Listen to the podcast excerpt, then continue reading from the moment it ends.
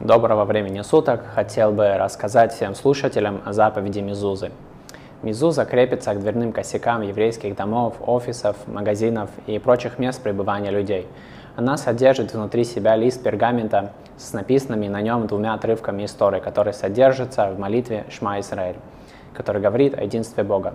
Она начинается со стиха «Слушай, Израиль, Господь Бог наш, Господь один» и продолжается заповедью «Любить Всевышнего всем своим сердцем».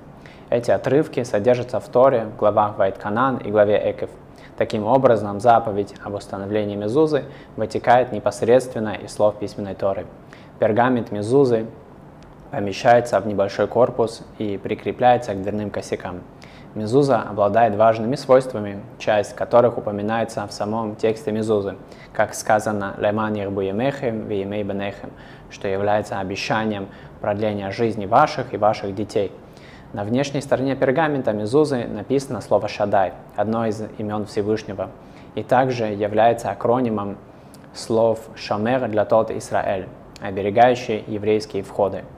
Таким образом, Мезуза является оберегом, который защищает и оберегает всех жителей дома, как находящихся в доме, так и за его пределами.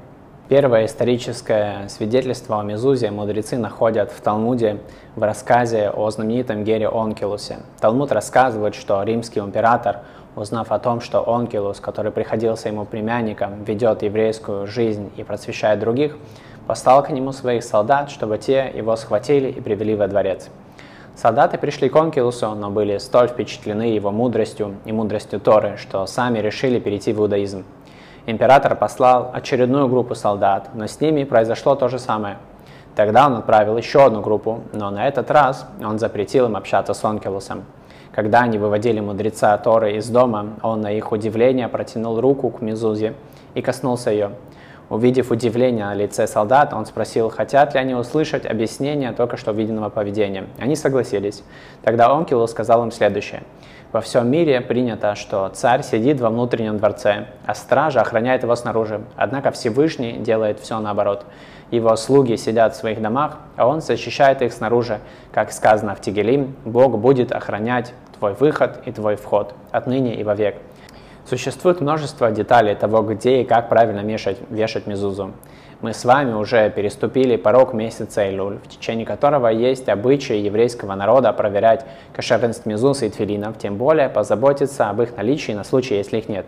Поэтому в свете всего вышесказанного я обращаюсь ко всем русскоязычным жителям Хадера. Если у вас нет мезузы на входе вашего дома или квартиры, или вы никогда не проверяли их кошерность, или просто не знаете и не умеете их правильно вешать, под видео я оставляю заявку, которую нужно заполнить, чтобы получить в подарок бесплатную кошерную мезузу, которую я же помогу вам установить на входе вашего дома. Всего доброго, ктива, вахатиматува.